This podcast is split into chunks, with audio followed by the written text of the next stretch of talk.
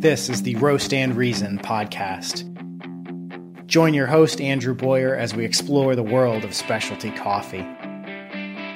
So grab a cup of your favorite coffee and let's dive in. Welcome to Roast and Reason.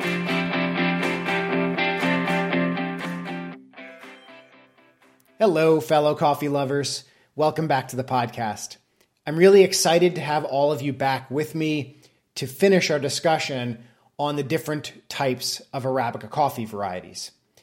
And we are going to pick up right where we left off last time and discuss each of the common and major varieties of the Arabica coffee plant. I'm going to focus on the varieties that you, as a coffee consumer, are likely to come across on the bag of specialty coffee. I'm not going to talk about some really super obscure ones I'm really going to focus on the ones that you are likely to come across. But first, I have an important bit of housekeeping that I need to share with you. Up until this point, I've aired a podcast episode every week on Wednesday. And I've decided to make some changes. I've decided to switch from every week to every other week. So there will be no podcast episode next week. I just wanted to let all of you know that. I don't want you to worry come next week. I didn't forget about you. I didn't forget to put a podcast out, and I'm not going anywhere. But I want to be able to continue to deliver really high quality, interesting, and actionable coffee information. And I'm working on a few great interviews with some really interesting people in the coffee industry, and I just need time to put some of those together. So, in order to accomplish that, the podcast will now air every other week rather than every week. All right, now that we've got that out of the way, let's get back to coffee varieties. And as a brief recap from last week, let's talk about the history of the Arabica coffee plant and where it came from. Arabica coffee originated in Ethiopia. From there, it spread regionally throughout Ethiopia and then across the Red Sea to Yemen. Coffee really remained a regional crop and beverage for a long time. But once the Turks invaded the Arabian Peninsula, coffee, the beverage, not the plant, quickly spread throughout the Ottoman Empire and then to Europe. It really quickly became a very valuable and in demand product, and so the colonial European powers of the time schemed and tried to, and successfully, got their hands on a few coffee plants. This happened when the Dutch smuggled coffee out of Yemen and planted it on their colonies in Indonesia, on the islands of Java and Sumatra. From this point, the French obtained coffee plants from the Dutch as part of a military treaty, and then they transported it throughout the world, planting it on their French colonies, starting with the colony of Martinique in the Caribbean island. These original coffee plants were very similar to one another, both genetically and phenotypically, so what they look like and taste like. And one of the most common Arabica coffee varieties today can be traced back to these original coffee plants. And that variety is Typica. And that's where we're going to pick up the story in this episode. But before we discuss the Typica variety, let's talk about how coffee buyers and professionals evaluate coffee plants throughout the world. So when they travel to a coffee farm, what are these coffee professionals looking for? And most of them don't take a mini laboratory with them. So you can take plant material from these different Arabica coffee plants and evaluate their genetics to determine what variety it is. But most people don't do that. So instead, they use visual clues. So, just like you would use visual clues to identify native plants or animals here in America when you're on a hike, that's what these coffee professionals use. And so, what kinds of things can help tell different coffee varieties apart? Number one, the leaf. So, here we are talking about the shape and the color of the leaf, the size of the leaf. Are the ends of the leaf curled up or not? Are there clearly visible veins in the leaf or not?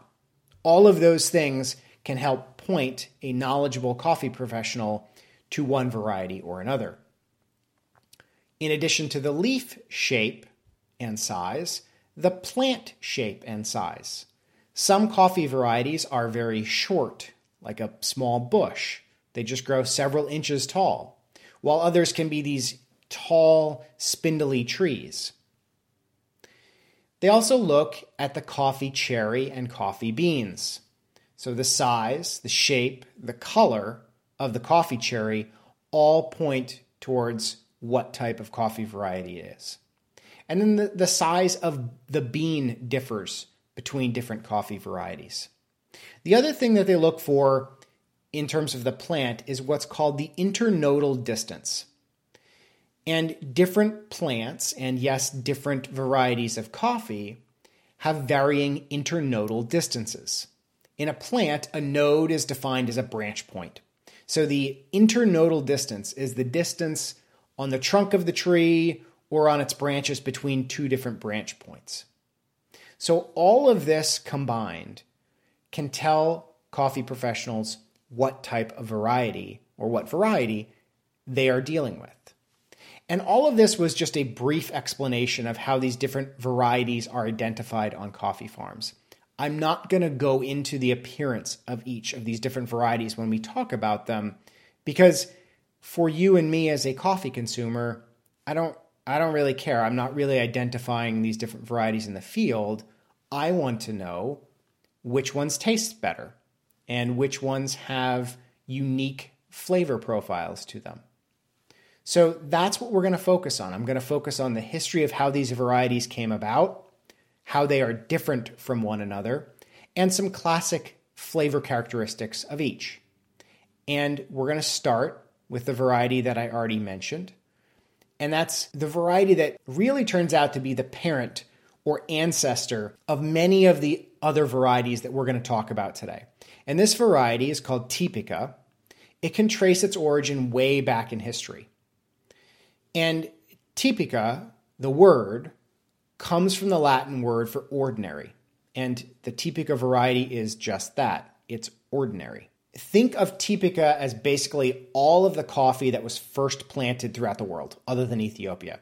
So, this was the first variety of coffee that was planted on the Indonesian islands like Java and Sumatra. This Typica variety was the variety of coffee that was then transported by the French naval captain De Declus from France to the New World, planted in Martinique. And then it was the first coffee plant that was planted throughout Central and South America. The Typica variety arose very early during coffee spread throughout the world. So it was this first variety that was planted. And because of this, this Typica variety has taken on many different local names based on where or the region that we're talking about. And I'm not going to go into all of them, but there are some even very expensive and marketed names of coffee that are just plain old Typicas. Have you ever heard of Jamaica Blue Mountain coffee or Kona coffee from Hawaii? These are really expensive coffees they have a ton of marketing dollars behind them, and they kind of have this cult following. Well, honestly, they're both just names for the Typica variety that's grown in certain areas of Jamaica and Hawaii. And the same is true at different areas of the world as well. So these Typica coffees, like any coffee or fruit or wine grape, they do take on some of the unique environment or terroir, as wine people talk about, of where they were grown. But these varieties do tend to have a fairly characteristic flavor profile. And this is going to sound like I'm being sarcastic here, but I promise you I'm not. Typica coffee tastes like coffee. I'm serious. These varieties basically have a typical coffee flavor. So when you think of the flavor of coffee, that's what this Typica variety typically gives you. These coffees tend to be fairly muted when you compare them to an Ethiopian variety or even some of the other varieties that we're going to talk about, like the variety Bourbon. Personally, and this is my own personal preference, I tend to prefer unique flavors in my coffee. I like fruity or floral notes. And typically, I prefer Ethiopian, native Ethiopian varieties for this very reason. And because of this, I personally find most Typica coffees to be a bit ordinary. Don't get me wrong, a good Typica can be delicious, but most that I've had are somewhat forgettable. And while both Blue Mountain Coffee and Kona Coffee are very well known and they're expensive, I've never really been impressed with either. I've never felt like either was particularly unique or special, and this is probably why. When it comes down to it, they are just Typicas. And I don't mean to degrade this variety of coffee at all. It is by far the most common Arabica coffee variety. It's the most common that you are going to come across as a coffee consumer, even in the specialty coffee world. And I've tasted many delicious coffees of this variety, but on a whole, as a generalization, they tend to be fairly typical with a muted coffee type flavor. They tend to be a little ordinary. So we're going to move on from the variety Typica. And the next variety that we're going to talk about is called Bourbon. So, way back in history, the French didn't just send coffee to the island of Martinique, they also sent it throughout their colonial world, including to a small island in the Indian Ocean located near Madagascar. The, this island that we're talking about currently has the name Réunion, or Reunion in English. But at the time that coffee was sent there, the island was called Bourbon. The coffee seeds sent to Bourbon were the same exact seeds from the plant in France that were sent to the island of Martinique. But for some reason, the coffee plants on this island they mutated or they changed. It's unclear to me if this was a random genetic mutation, which sometimes happens and we'll actually go into a, cup, a couple instances where it happened that create other varieties, or if this coffee on the island of Bourbon crossed with some sort of native coffee species on the island. But regardless, the coffee on this island changed and it became a new variety of coffee that was called Bourbon after the island's name. And this Bourbon coffee is much more productive than Typica, meaning it produces more coffee cherries and more coffee beans per plant. And because of that, it became extremely popular. And that makes sense, right? If you're a coffee farmer and you only have a certain amount of land, you want the most productive plants on that land. And because it was so popular and so productive, Bourbon was transported from this island and planted elsewhere, including Eastern Africa, Brazil, and throughout Central and South America. And because of this, Bourbon is the second largest or second most common variety of Arabica coffee today, second only to Typica. And just like Typica has taken on many local names, Bourbon has done the same. You might hear some names like French Mission from that typically is Eastern African coffees. Well, French Mission is just another name for Bourbon that was taken from the island of Bourbon and planted directly in Africa. And then there are Bourbons that describe the color of cherries. So there are yellow Bourbons or red Bourbons, orange Bourbons. That's just named for the color of the coffee cherry of those varieties. And then there's many other names that I won't go into. And it's not just its relative productivity that makes the Bourbon variety special. The flavor is special too. And regardless of where Bourbon is grown today, these coffees tend to retain a rich and sweet flavor profile. So when you compare a Bourbon to a Typica, Bourbon coffees tend to have much more sweetness with a citrus or fruity flavor. And this characteristic and the sweet flavor of Bourbon is pretty classic and probably the reason why most of the award winning coffees, most of the award winning specialty coffees throughout the years have actually been of the Bourbon variety. So let's, we've talked about the big two, Typica and Bourbon. Let's keep going down our list. The mutation or change from Typica to the Bourbon variety was not the only change or mutation that happened. And I mentioned that a couple native mutations of the Typica strain happened and created different varieties. And something really interesting happened in a coffee growing village in Brazil.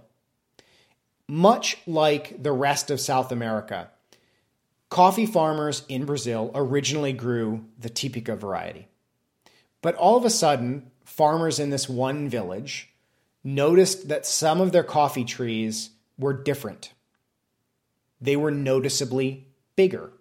The trees were bigger, they had bigger leaves, they produced larger coffee cherries, and the beans were bigger.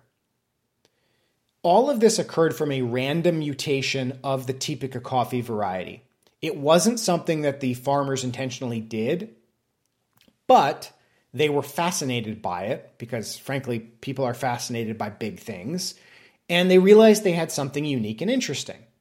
So the farmers kept these plants separate and they began planting more and more and more of these specific large, big seeds. And so this created a new variety or sub variety of coffee, which is named after the Brazilian village where they were grown and first discovered. And that is that village and the coffee variety are called Maragogipe. This Maragogipe coffee tastes very similar to Typica, in many ways, it's just a, a big or gigantic form of Typica. The variety occasionally is referred to as elephant or elephant bean due to its big size. And even though these coffees taste very similar to Typica, so that classic coffee flavor, these Maragogipe coffees, they do tend to have a slight spicy or pepper undertone to them. If you ever come across this coffee, it's definitely worth looking at. The beans are dramatically larger than any coffee I had ever seen. So we're going to switch gears and talk about the fourth coffee variety. And this next coffee variety happened from another mutation. But this time it was a mutation of the Bourbon variety, not the Typica strain. So after Bourbon became popular because of its productivity. It was planted throughout Central and South America and in Brazil, and this specific mutation happened in Brazil. A random genetic mutation, again, this was random, this was not intended by the farmers. This random mutation happened in a field of Bourbon coffee plants in an area of Brazil called Caturra. And this genetic mutation was interesting. It affected only one gene, and it affected the gene that controls the internodal distance. Specifically, this mutation caused a shorter internodal distance compared to the Bourbon variety. And as a result, this new strain was smaller, more compact, more of like a bush, with branches clustered much more closely together. Otherwise, it was basically identical to Bourbon. But this change in size and branch pattern made the new plants much more productive, even than the productive Bourbon. And the reason why is you could plant these plants much closer together and they were easier to pick. This variety was named after the town where it first arose, and this variety is called Caturra. Because Caturra coffee is essentially the same as Bourbon, only smaller and bushier, the flavor profile is pretty much indistinguishable from Bourbon. So think that same rich, sweet, and fruity flavor that is characteristic of Bourbon coffees.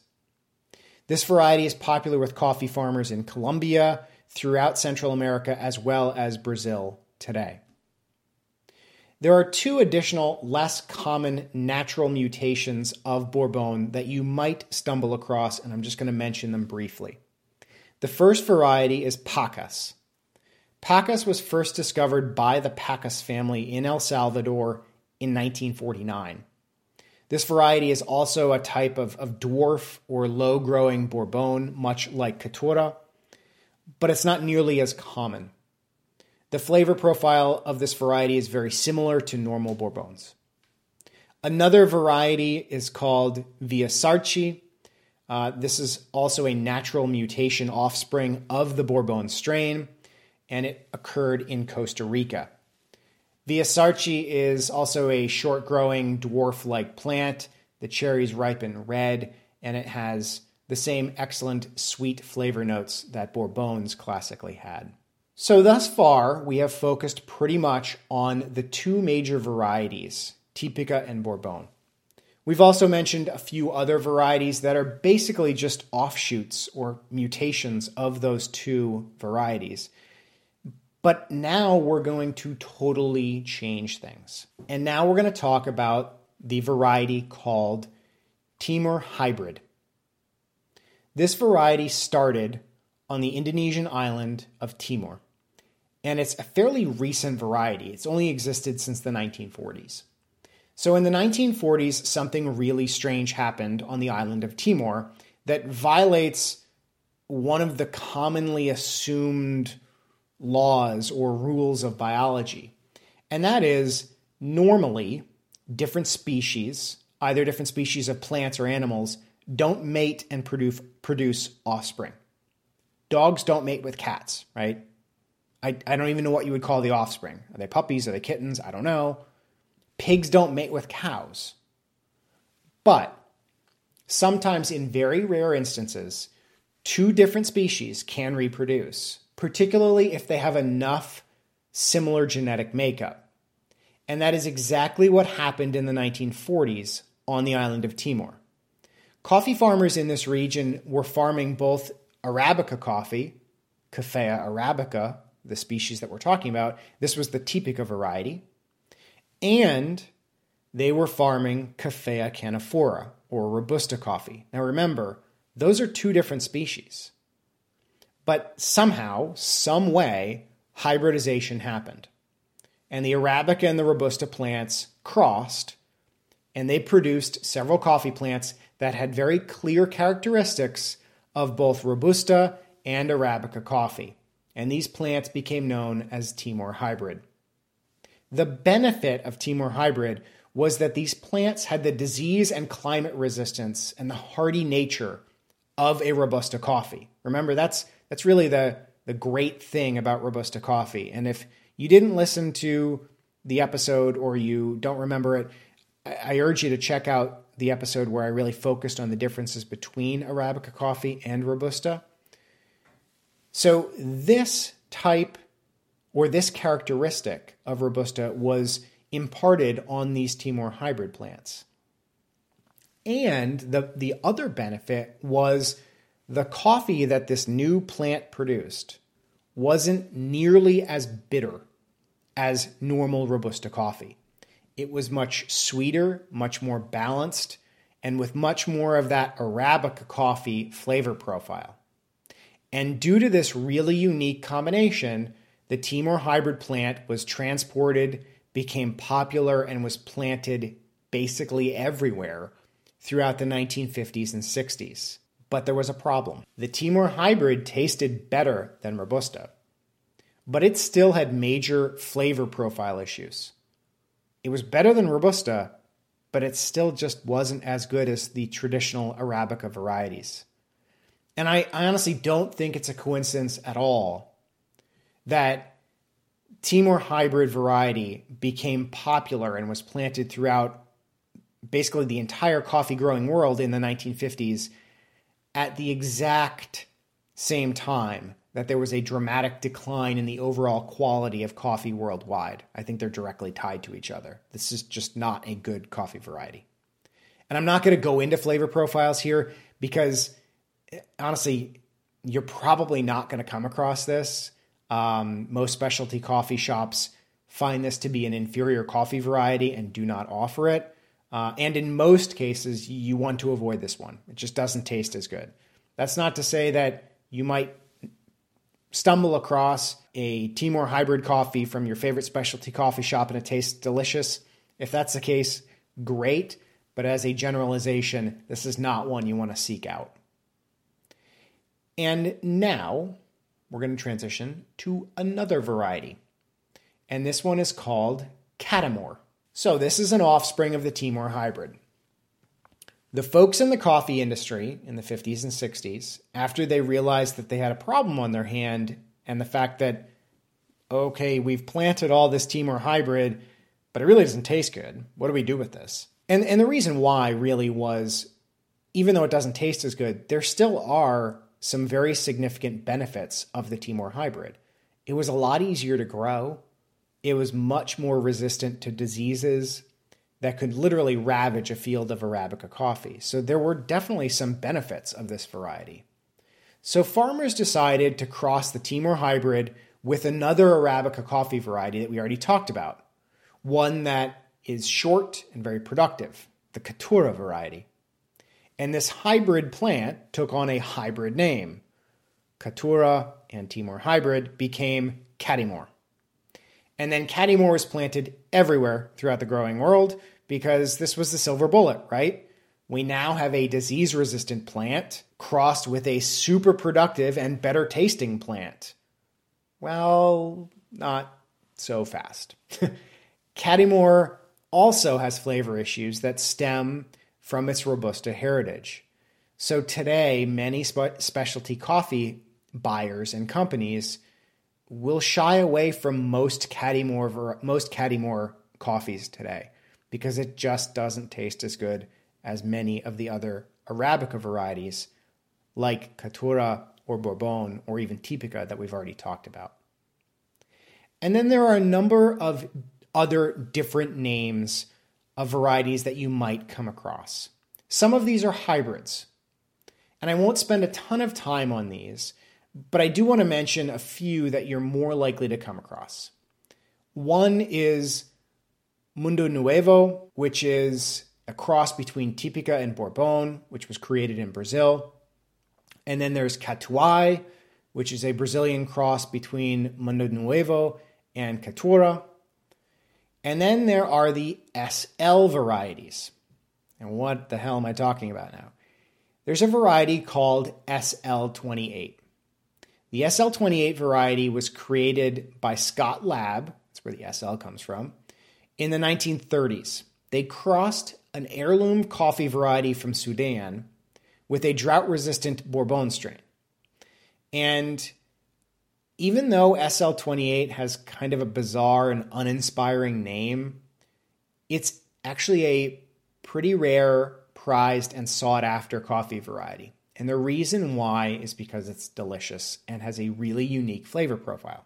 When you think of the flavor of SL28 and why it's so popular, really what we're talking about is this big, bold, juicy, and fruity coffee with some raspberry and plum flavors. And the flavor note that's most commonly described to SL28 and really hard to find in almost any other coffee variety is black currant.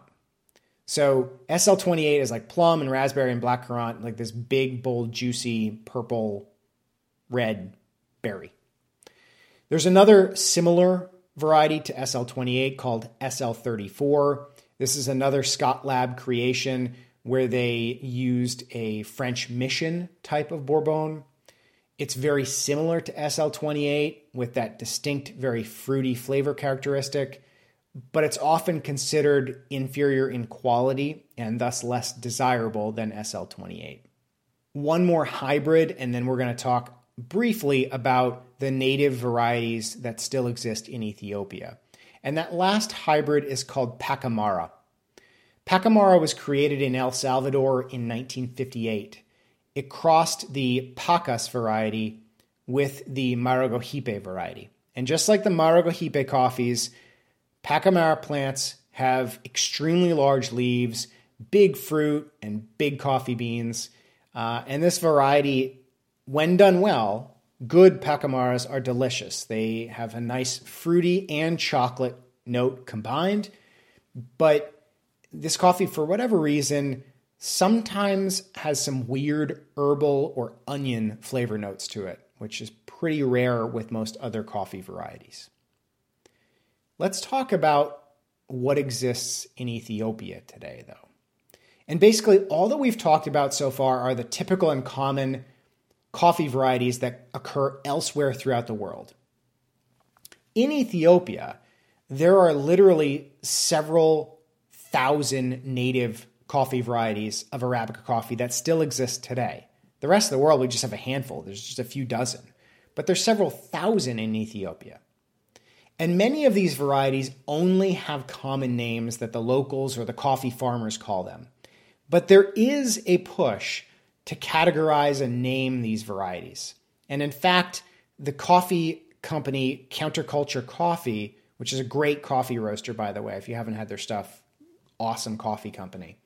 They recently released a book that's titled A Reference Guide to Ethiopian Coffee Varieties and I will link to it where you can buy this uh, or check out this book um, on Counterculture's website if you're so inclined. Um, I'll link to it on the show notes page for this episode on roastandreason.com. And Counterculture certainly is not the only coffee company or group that's working on this. So I really suspect that moving forward, maybe even as early as five to 10 years from now, we may actually start seeing a standard classification or naming system of some of these more popular native Ethiopian varieties. But for now, really what you're likely to see as a coffee consumer on a bag of Ethiopian coffee is something like heirloom varieties or native varieties. I think that probably will change at some point in the future, though. And most of those varieties, most of those native and heirloom varieties, most Ethiopian varieties only exist in Ethiopia. There is one notable, prized, and award winning exception, and that is the variety called Geisha. Geisha is named after the Ethiopian town of Geisha where it originated. It's not named for the Japanese women, it's the town of Ethiopia. And this variety has been planted elsewhere, particularly in Central and South America. And geisha from a specific estate called Hacienda Esmeralda in Panama is particularly prized and carries the distinction of being, to my knowledge, still the most expensive coffee ever purchased, tipping the scales at over $600, 600 US dollars per pound of green coffee. That is ridiculous. And the reason why these geisha coffees are prized is they have this beautiful subtle, delicious, citrus, floral, and even tea like flavor profile. It's really hard to get these flavors outside of Ethiopian coffees. And so this geisha variety kind of gives you an Ethiopian, a classic floral and citrus Ethiopian flavor profile elsewhere in the world. So now we all have an understanding of some of the common and well known coffee varieties out there and where they come from, how they arose historically, and the different flavor profile that you might expect from each. I really hope this gives you a bit more understanding and confidence about what to expect the next time you're tasting or buying specialty coffee. Some of the flavor differences between these coffee varieties can be extremely subtle, and they can certainly be overpowered by different processing t- techniques but they do exist. So hopefully now you know what to expect when a bag of coffee in your hand that you're thinking about buying says Typica or Bourbon or Geisha or SL28. So thank you guys all so much for listening and I hope you really got a lot out of this. I hope you'll tune in to the next episode of the podcast and remember no episode next week, so I will see all of you guys in 2 weeks. Take care everybody.